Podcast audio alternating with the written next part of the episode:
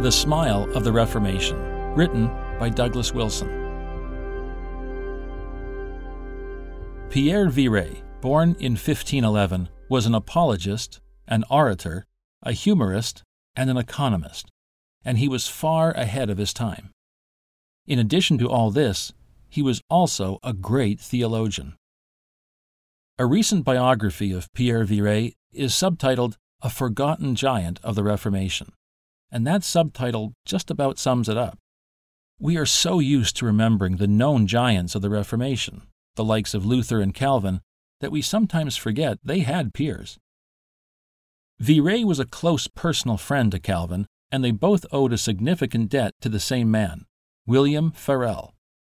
Farel was the man who had heard that Calvin was passing through Geneva on his way to a quiet life in a library somewhere, and persuaded Calvin to stay there to help with the work of Reformation. Persuaded is a mild way of putting it. He predicted thunder and ruin if Calvin did not remain. And so it was that William Farel scared Calvin into his prominent place in world history. Pierre Viret was a native Swiss, but had gone to the University of Paris. He was converted to the Reformed faith while he was there and fled to his hometown of Orbe to get away from the persecutions that had broken out in Paris.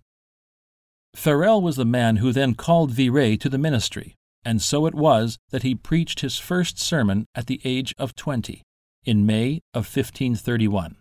This was five years before Calvin was confronted by Farel.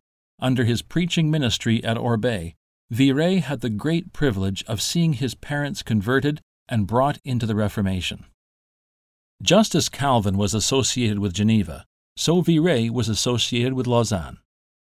The Genevan Academy is justly famous, but that academy was actually the stepchild of Viret's earlier work. Viret had founded the first Reformed Academy in Lausanne in 1537.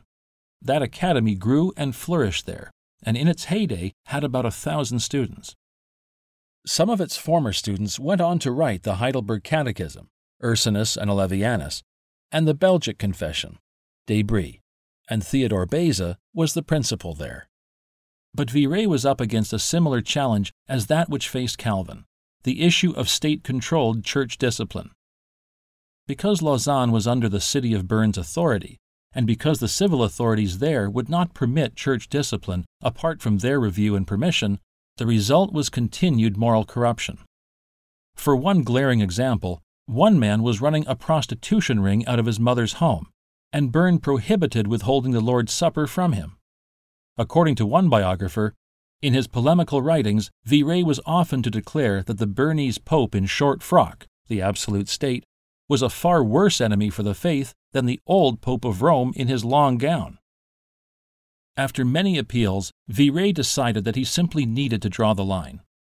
He had the local authorities postpone a communion service so that he could examine and instruct those coming to partake. When the lords of Bern heard about this, they were outraged and demanded that Viret be sacked, which he then was. Viret then went to Geneva, and the entire faculty resigned in protest. As a result, a few months later, the academy in Geneva was formed. In effect, the Lausanne Academy relocated, and a cloud of blessing with it. Farel, mentioned earlier, was fully orthodox, but it must be acknowledged that his head was kind of on fire. Viret, by contrast, was much more even keeled. Although Viret was an effective polemicist, and by no means an ecclesiastical pacifist, by the time he died in 1571, he earned the sobriquet the Smile of the Reformation. Viret knew how to be combative, but he was also entirely winsome. May his tribe return and increase.